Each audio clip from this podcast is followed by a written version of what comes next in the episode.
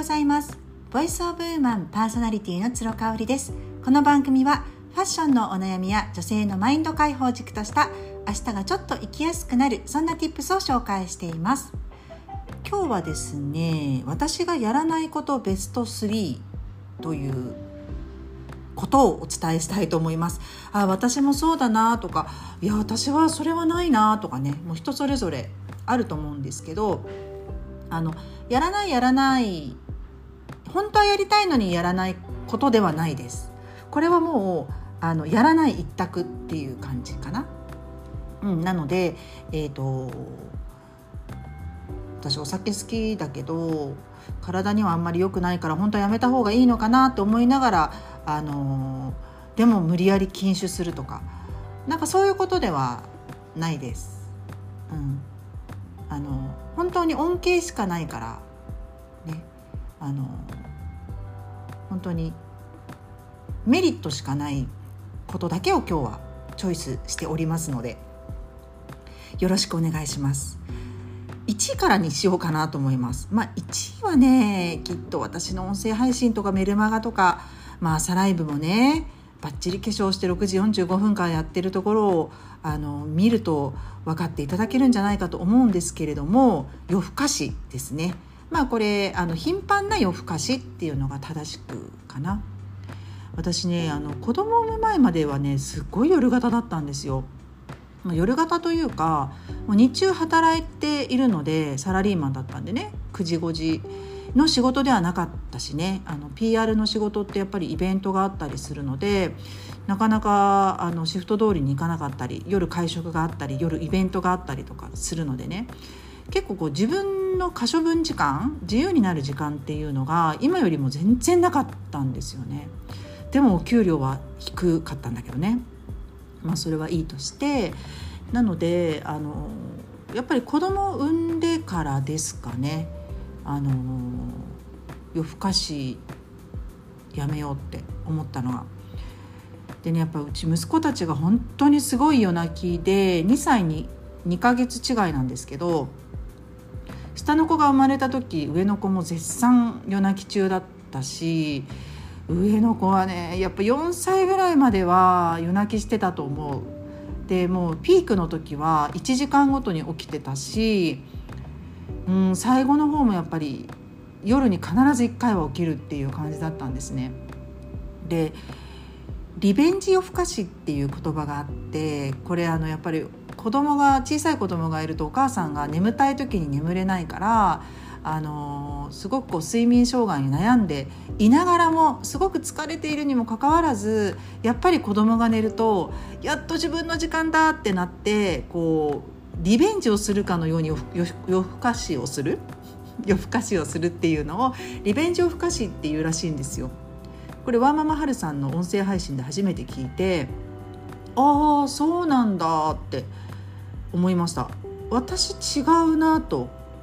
あのリベンジっていう言葉があんまりよろしくないかなと思うし、夜更かしそれでなんかねあの夜更かしして心からすっごい自分が満たされたらいいんだけど、結局次の日さ朝ごじとかに子供って起きちゃうんですよ、赤ちゃんの時ってね。でもリベンジ夜更かししてるとやっぱ朝めちゃめちゃ辛くなるじゃないですか。そうなるとイライラするし、あの、ね、旦那さんとか仕事行っちゃってたらさもう自分が見るしかないからまたさらにストレス溜まっちゃうじゃない。であれば私はストレス、えーと、ストレスを溜めてリベンジを夜更かしをするんだったらもう子どもたちと一緒にはちじとかに寝ちゃうっていうのをやったんですよね。もうみんなで一緒にあのお布団に入っちゃったらまず寝かしつけの必要がないですよね。なので寝ろ寝ろって念を送る必要もないし、まああのうち主人がねそういうのも許してくれるので全然子供とか私が寝ちゃってても帰ってきてねあの全然一人でご飯食べてくれるし、なんだったら夜更かししてねあの夜中もきちんと起きてくれるしね、あの睡眠時間が結構少なくてもいける人なんですよ。なので助かっていたなっていう感じで、あちょっと洗濯が終わりましたね。はい、これちょっと終わったら洗濯をしたいと思います。今日もすごいいい天気なんでね。でね、あのー、その代わり子どもたちがまあそれでもよ夜泣きで起こされるもんだから、あのーまあ、にじとかよじとか決まってるんですよね。で例えばよじとかのに最後にあの夜泣きが終わった段階で私はもう起きちゃう、子供が寝たなと思ったら起きちゃうで、まあ、もしかしたらにじかんごぐらいにすぐ起きてきちゃうかもしれないんだけど、その朝のにじかんを可処分時間として自分に使おうと思ったんですよね。まあ、そうするとやっぱり、まあ、すっきり一応寝れはちじから寝てるからね、寝れてるしあのすごく集中できるし思考もポジティブになるじゃない、うん、で朝からネットフリックスとかさそういうの見ないからやっぱ本読んだりとか日記を前の日の日記を書いたり育児ジャーナルをね育児日記みたいなのを書いたりとかね、なんかそういうことをしてたんですよ。でこうなんかはちじに寝ちゃってるからその後に来た ライン とかにもその時にまとめて返したりとかもできるし、なんかそんな感じだったんですよね。ただ私あの夜更かしを全くしないっていうわけではなくって本当にあの好きな人たちとあの過ごす夜更かしは好きだったりします。でもねやっぱ体力の問題もあるし私もこう体内時計が朝方に完璧になっちゃってるのであの夜起きていられるんだけど朝ね早く起きちゃうのよね。それでもだから本当さんじかんよじかんとかで起きちゃうからちょっと日中とか辛いかもね、その次の日はね、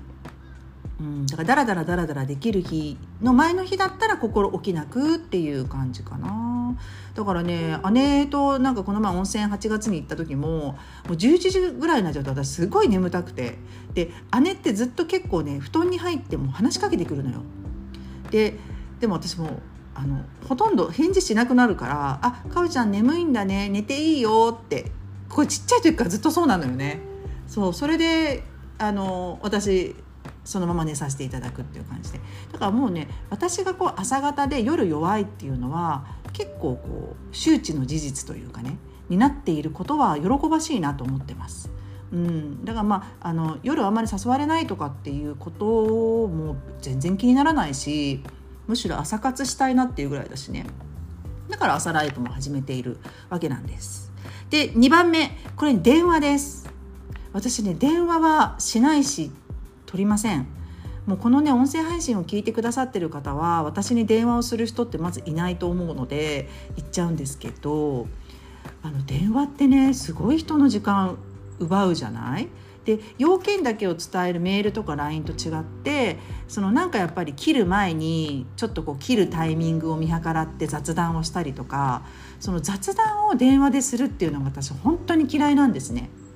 でもともと学生の時とかはねやっぱ好きな子とかいたり、あの長電話好きなお友達に付き合って本当ににじかんとかで、あの時は家電だったからさ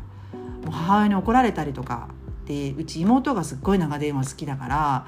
あの早く終わってよとか言って言われてまだじゅうごふんしかしてないのに言われたりとかねしてたんですけど、やっぱり電話ってねうーんこれもねメリットがわからない、電話をする。だから申し訳ないんですけど、あのー、友達からとかね取引先の人とかから電話かかってくると出るじゃない番号が。でああのーなんて言うんだろう、あこの人ちょっと長いなとか、まあ、基本的にね電話をかけてくる人っていうのがめちゃめちゃ今少なくなってるんですけど、だから電話が好きな人っているよね。もうすぐ電話かけてくる人ね。でもそれってあのこっちの状況はお構いなしだし、結局こうじゅっぷんでね終わる ライン とかでやり取りが終わる話がいちじかんとかなっちゃったりとかするから、本当ね私電話はね取りません。で逆になんかセールスとかのね電話の方がすぐ切れるじゃない。今ちょっと仕事中なんでとかね、あのー、忙しいんでとか言って言えるじゃない。その知ってる人ほど電話ってすごい気をつけたいなって思ってますね。はいで最後、これはねバズるっていうことをねやらないんですよね。これさんいなんでね。でもほらバズるってさ自分ではコントロールできなかったりするじゃない。ただ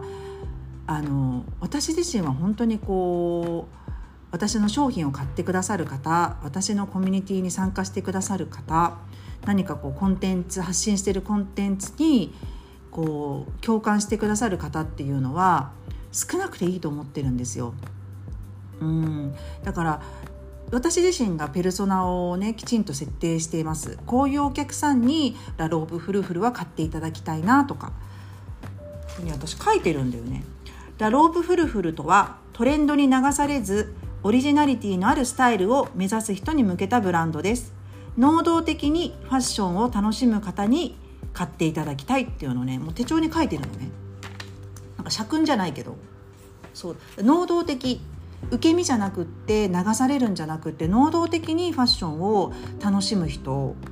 がもうターゲットになってるので、正直さぶっちゃけ少ないですよねそんな人。そうだから多くなくていいと思ってるのね。だからあのー、例えばなんか百貨店でポップアップとかあのお誘いいただいたこともあるんですけれども、まあまだそこまでじゃないっていう理由でお断りはしましたが、私自身がそのポップアップ百貨店とポップアップをするっていうことに何の魅力も感じてないんだよね。であとは例えばねうーんえーと、なんか取材を受けたとしますよね。で取材を受けたりとかするとその媒体にもよるんですけど、あのやっぱりすっごい反響が多いのはテレビです。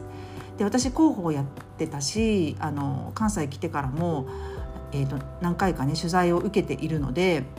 テレビ出たことあるんですけれども、もうねその取材を受けるとやっぱテレビってさ今もう人気がかなり下がってきてるとはいえパイがすごい大きいんですよ。見てる人数っていうのはやっぱり いちパーセント って言ってもっていう感じじゃないですか。何万人見てるんですよね。なのでめちゃめちゃフォロワーとかが エスエヌエス の増えるんですよ。ただその代わりすっごい変な人も増えるの。だからもうコメントとかメッセージとかがえっていうなんかちょっとずれた感じの人たちが多いんですよ。でそれはやっぱり媒体にもよるんですけど、私自身がテレビを見ないのでね、テレビを見ているようなその張り付いて見ているような人に向けてないんだよね私が。そうだからあのそういう人たちにこうたくさん支持してもらおうっていう気がさらさらないわけ。分かっていただけるかなこれね。だからあのー、濃いつながりが濃いファンを作りたいと思ったらやっぱりバズるっていうことは狙っちゃいけないなっていうふうに私はね思ったりしています。はい、なのであのー、やらないことをベストスリーということで今日はお話しさせていただきました。私はね今日ねこれから京都に向かって姉と、えーと京都散策をして一泊してきます。おそらく年内ね彼女に会えるのも最後かなっていうふうに思うので楽しんでいきたいと思います。それではまた来週。